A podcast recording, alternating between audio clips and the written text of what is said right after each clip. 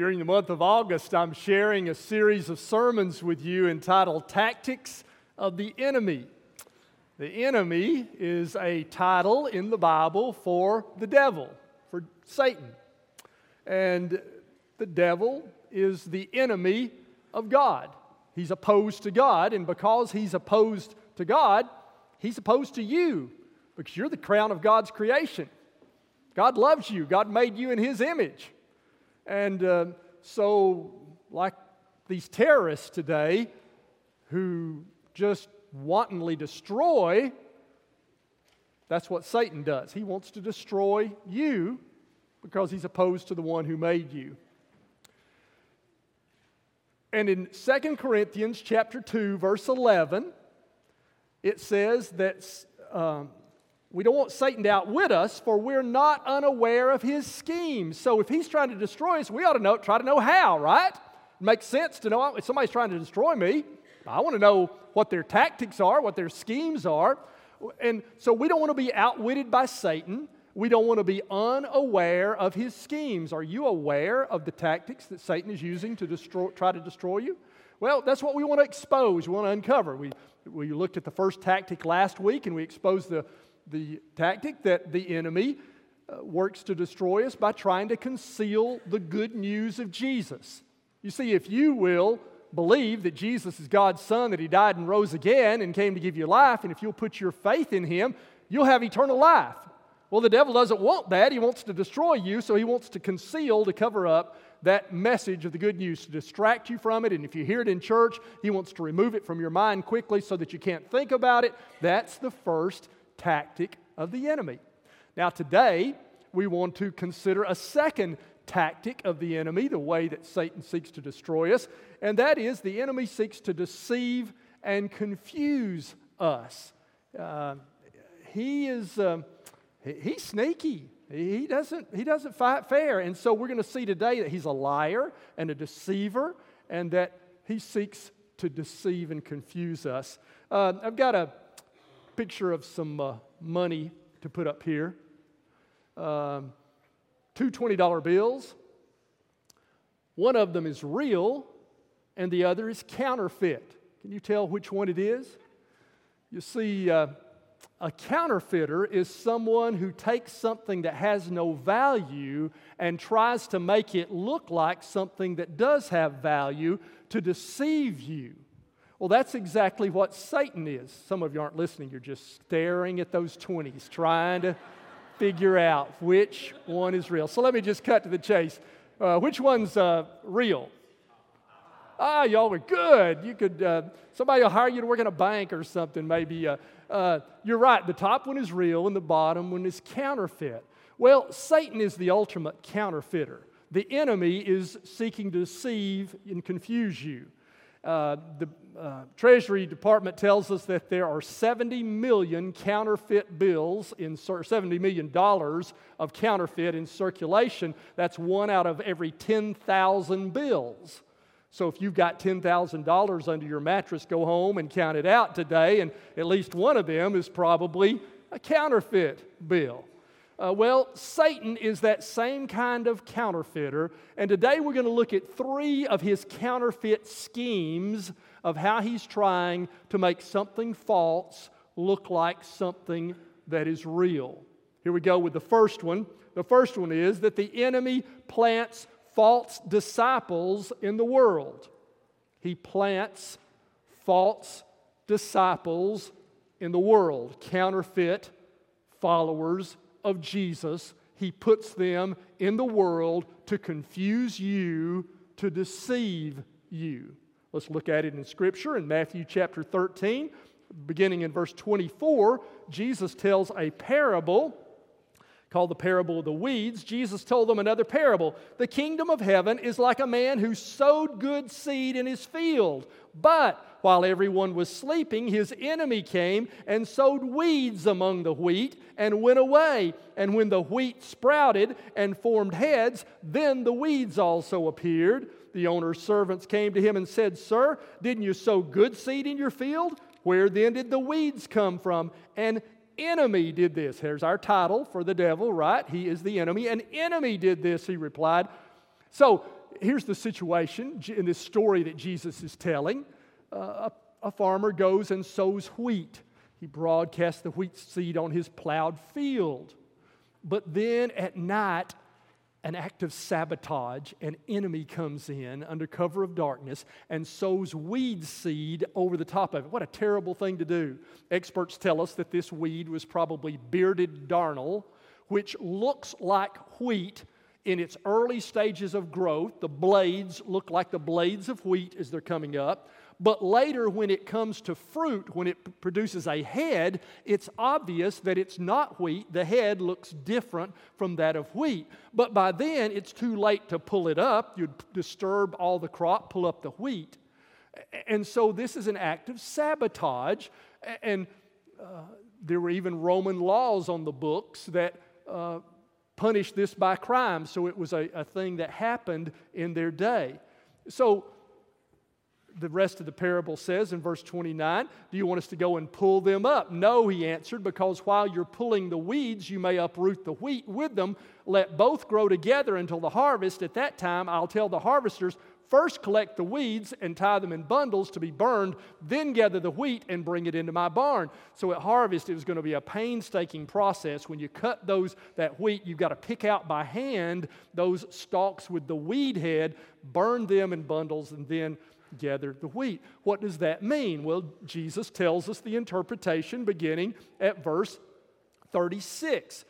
Then he left the crowd and went into the house, and his disciples came to him and said, Explain to us the parable of the weeds in the field. He answered, The one who sowed the good seed is the Son of Man. So Jesus says, The sower, that represents me. He says, The field is the world, and the good seed stands for the people of the kingdom. So Jesus is creating, planting disciples, followers, sons of the kingdom. The weeds are the people of the evil one, and the enemy who sows them is the devil. The harvest is the end of the age, and the harvesters are angels. So, what Jesus is saying that the counterfeiter, Satan, is working to deceive and confuse you because he is planting in the world false disciples who look like the real thing. Have you ever had somebody who said, I, am not going to church, they're all a bunch of hypocrites? You're falling for the strategy of the enemy. Have you ever been a little discouraged or delusioned because somebody who you thought was a Christian acted in a certain way? That's the strategy of the enemy. Don't be thrown for a loop by that. Understand Jesus warned us that's what would happen. There'll be some time in your Christian experience, probably, when some Christian that you respect will fail you in some way. Somebody will quit, somebody will sin, and the, the temptation is for you to say, Oh, it, it, it's, it's not real. I, I can't believe that would happen. See that it's the strategy, the tactic of the enemy that he is deliberately mimicking disciples in the world in order to confuse you and deceive you, and don't be thrown off by that. Now, I'm not saying that every, per, every Christian who fails or falls is a um, false disciple planted by the enemy. The very, one of the points of this parable is that we can't tell and that we're to leave judgment to the end of time to God. Let me read to you the rest of Jesus' interpretation, verse 40 and following. As the weeds are pulled up and burned in the fire, so it will be at the end of the age. The Son of Man will send out his angels, and they'll weed out of his kingdom everything that causes sin and all who do evil. They'll throw them into the blazing furnace, where they'll be weeping and gnashing of teeth. Then the righteous will shine like the sun in the kingdom of their Father. Whoever has ears, let him hear. So Jesus said, It's going to be a mixed bag, this kingdom, until Jesus comes back. And we're just going to have to live with some of that hypocrisy and false disciples. And we're not going to know who are genuine disciples who have just fallen. We're all sinners. And those who are imposters. We're not going to know. But God can take care of that. So you don't have to worry about it at the harvest time, at the end of time, he's going to send his angels and there's going to be a separation. And it will be evident then by the fruit of our lives, and God can make that infallible separation. So we're not going to worry about it. We're going to trust God to do that. So we don't go on witch hunts. Now, the Bible does tell us as the church that we have the right to, to judge certain sins. We have the right to discipline. We, we call sin sin, and so churches do exercise discipline. This doesn't mean, oh, we can't ever say anything is wrong. No, we say what is right and wrong, and we even exercise discipline. But when it comes to determining whether a person is saved or not, we're just not qualified to do that. We might get it wrong, and so we got to leave that to God at the end of the age, and He can take care of that. We don't go on witch hunts. In 1692 in Salem, Massachusetts, somebody was accused of being a witch then somebody else, and then somebody else. And it became sort of a hysteria that they were looking for witches everywhere. And before the year was out, 1692, 144 people had been formally charged with being witches, and 19 were hanged. 15 years later, some of the accusers apologized, the judge apologized, the jury apologized. They had gotten some of it wrong.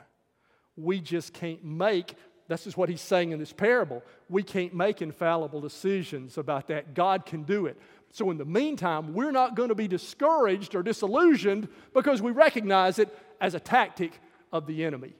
There's a second counterfeit scheme of Satan that we want to try to uncover. Not only does the enemy plant false disciples in the world, but the enemy places false leaders in the church. He places false leaders in the church and they're going to be leaders who seek to lead you astray. Let's look at 2 Corinthians chapter 11, beginning at verse 2. Paul's writing to this church at Corinth, and he had founded this church, and he's very protective of it. He loves it. He does not want these Corinthian Christians to be led astray. And he says in verse 2 I'm jealous for you with a godly jealousy. I promised you to one husband, to Christ, so that I present you as a pure virgin to him. But, verse 3, I'm afraid that just as Eve was deceived by the serpent's cunning, your minds, now remember, in these first two weeks, what we're really looking at are tactics of the enemy that relate to the mind. You remember last week we talked about that he will try to obscure the beauty of the gospel. He's blinded the minds of unbelievers. So he works in our thoughts. He gets our, and now we're seeing that he, he can try to confuse your thoughts and deceive you. And so your thought life and your meditation on Scripture is so important. So he says, I'm afraid that just as Eve was deceived by the serpent's cunning, your minds may somehow be led astray from your sincere and pure devotion to Christ. That's what he's worried about because Paul says, You don't seem to have any discernment. The next verse, verse 4 For if someone comes to you and preaches a Jesus other than the Jesus we preached, or if you receive a different spirit from the spirit you received, or a different gospel from the one you accepted, you put up with it easy enough. And he says in verse 5, I don't think I'm in the least inferior to these super apostles. See what had happened. I think that's a title they were using for themselves that Paul is quoting here. After Paul had founded the church, other teachers had come in and they said, Yeah, Paul's an apostle, but we're super apostles. You know, we're, we're, we're really, we're really teacher. You need to listen to us. And they were preaching a different gospel, a different Jesus, it says, leading them astray. Now look in verse 13 what Paul says about them. For such people are false apostles, deceitful workers masquerading as apostles of Christ. And no wonder, for Satan himself, here we're exposing his tactic, for Satan himself masquerades as an angel of light. Oh, he's sneaky, isn't he? And so, you know, even people who have seen angels, not all of them are angel sightings because Satan can masquerade as an angel of light. Paul will say to the Galatians, even if an angel preaches to you a gospel other than the gospel I preach, don't believe it. So our standard is not some vision, it's the word of God. So Satan can masquerade as an angel of light. Verse 15, it's not surprising then if his servants also masquerade as servants of righteousness. Their end will be what their actions deserve. So, the tactic of the enemy is there are going to be Christian leaders who fail too. And you may be shocked by that, and it should not shake your faith. And there are going to be false teachers. And in our generation, there are cults that have led many astray. Joseph Smith was a false teacher who's led a, a large segment of our population astray. uh, their Ron Hubbard and his Scientology has deceived much of Hollywood, or at least some segment of Hollywood, it seems. And so these are false teachers planted by the devil to lead us astray. Not everybody you see on TV that pretends to be a good preacher is, a, is really a, a, a, servant of God. And the prosperity gospel is preached often on television, saying that, that oh, if, you'll, if you'll just follow Christ, your job will go better, your income will be higher. And that's not always true. Now, see, here's what happens with error there's always a little bit of truth in it.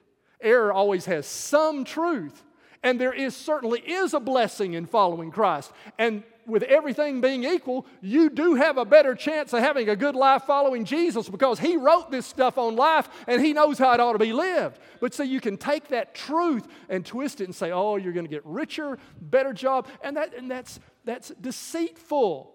And so error has some truth with deception and their leaders. And so you need to have discernment, Paul is saying about the Word of God, because Satan is a liar and a deceiver and you just be ready. There will be leaders who prove to be false leaders, and that should not shake your faith because it was predicted by Scripture. It's a tactic of the enemy.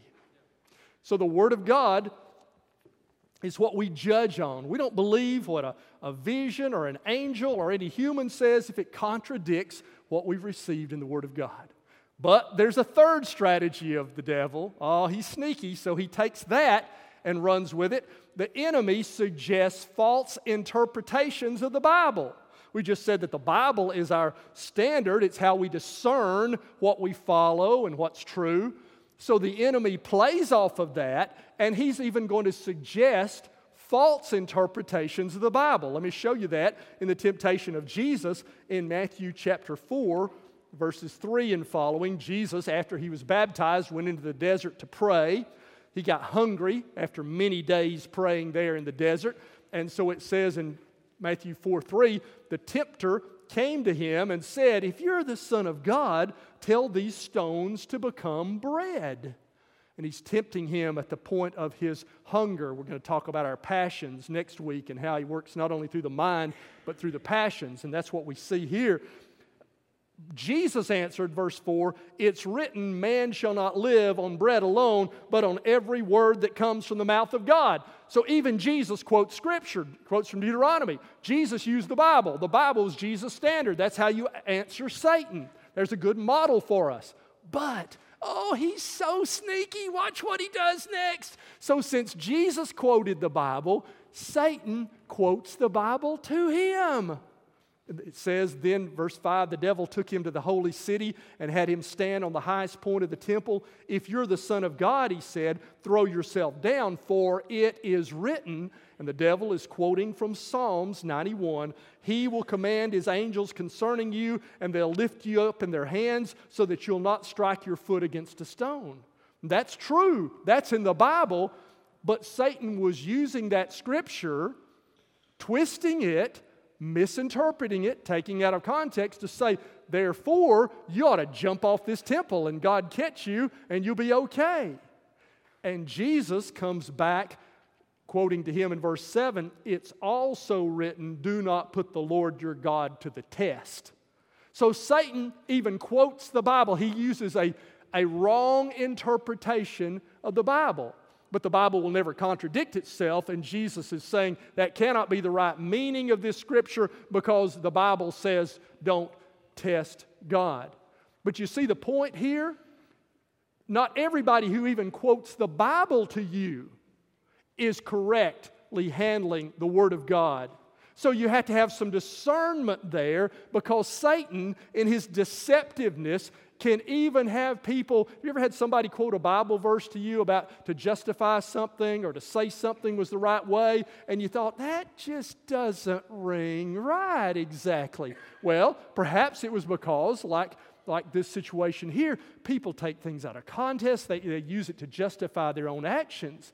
And there has to be some discernment there because Satan so again, just everything that has a Bible verse tagged on to the end of it does not necessarily mean, even though that is our standard, it is the infallible Word of God, but it must be rightly handled. And here Satan is wrongly handling the Word of God. So you may be thinking, whoa, all this stuff about false Christians and false teachers and false interpretations, how am I going to know who to follow and what to do?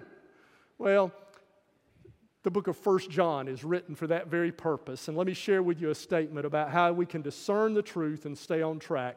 The Holy Spirit leads you into truth as you remain in Christ and His words remain in you. You want, you want a summary statement of what First John says about how am I going to know the truth? How am I going to stay on track? How am I going to thwart this deceptive work of the devil? The Holy Spirit's within you. And if you remain in Christ and His words remain in you, then He, the Spirit of truth, is going to faithfully lead you into truth. Let's see that in 1 John chapter 2.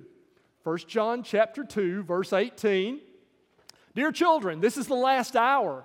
And as you've heard that the Antichrist is coming, even now many Antichrists have come. A lot of people talk about the Antichrist at the end of time. I believe that's going to happen. That's true. But what we sometimes forget is the Bible says there's a lot of little antichrists running around right now. There's a lot of false teachers, false believers, deceivers right now, he says. Well, what are we going to do about that? How do we know who they are? Listen to verse 20. But you, First John has a confidence about believers. Doesn't want you to be afraid or, or to be worried, but you have an anointing from the Holy One. That's referring to the anointing of the Holy Spirit. When you put your faith in Jesus, the Holy Spirit comes into you. He anoints you, and He is the Spirit of truth. You have an anointing from the Holy One, and all of you know the truth. You see, Jesus is the truth, and when you know Jesus, you know the truth. I've read that counter that uh, treasury agents who try to uh, ferret out counterfeit money, I've read that they don't spend a lot of time studying all the counterfeiters. They just study the real thing, and therefore they know how to recognize it. You don't have to know all the errors, you just need to know the real thing. You know Jesus, you have His Spirit, you remain in His Word, His Word remains in you. Let's go on, verse 26. I'm writing these things to you about those who are trying to lead you astray. Well, that's what we want to know about. That's what we're talking about. Here it is, verse 27. As for you, the anointing you received from him remains in you, and you do not need anyone to teach you, but as his anointing teaches you about all things, and as that anointing is real, not counterfeit, just as it has taught you, remain in him. You stay in the Word of God you stay close to Jesus as you remain in Him and His words remain in you.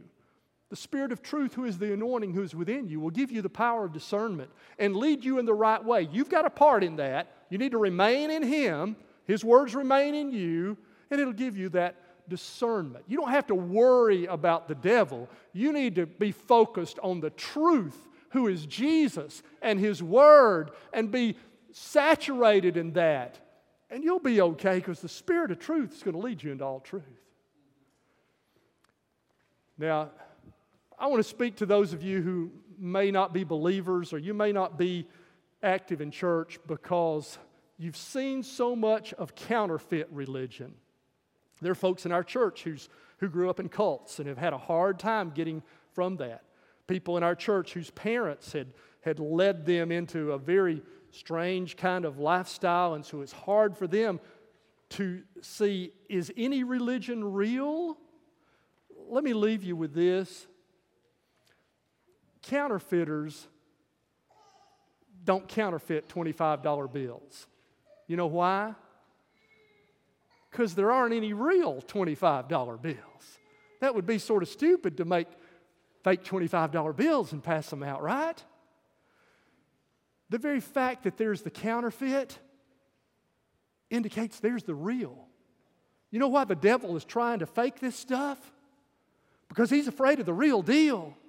So don't be so dissuaded. Yes, there are going to be hypocrites. There are going to be teachers, uh, preachers on TV that are sleazy and slimy. There are going to be somebody that fails you. There are going to be interpretations that you read in books or read on the internet. Don't get your theology from the internet. You read on the internet that are just way off base.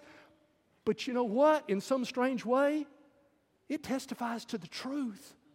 The enemy is only counterfeiting that which is the real. And there is false. But because there's false, there's true. There really is a God who loves you. There really is a Savior who died for you. There really is a Spirit who will come within you and help you live your life. And that's God's desire for you. And it's real. So don't let the confusion of the enemy detract you from the fact that there is a reality recorded in the Bible, embodied in Jesus, who loves you and has a plan for your life. Would you stand together with me? We're going to have a time of invitation and response. Would you come and embrace the truth today? I wouldn't want to live without the Spirit of truth, the anointing that gives us discernment, because it's so easy to get confused in our world, so easy to get off track. Would you come to the truth? Based on good evidence, put your faith in Jesus Christ and follow Him. So, we're going to sing in a moment, and as we sing, it's your opportunity to say, I want to become a Christian. Walk down these aisles is the way you indicate that. Meet me here, another pastor here. You can be baptized next Sunday when we have our baptism, the sign of being a Christian. Today, you can make your first confession in Christ. You could join this church family today. We'd welcome you to come and be a part of, of our church family here. So, this is your opportunity to respond. If, you're, if you've been confused, if you need somebody to pray with you, There'll be somebody be happy to pray with you and help you where you are in life. Let's sing together.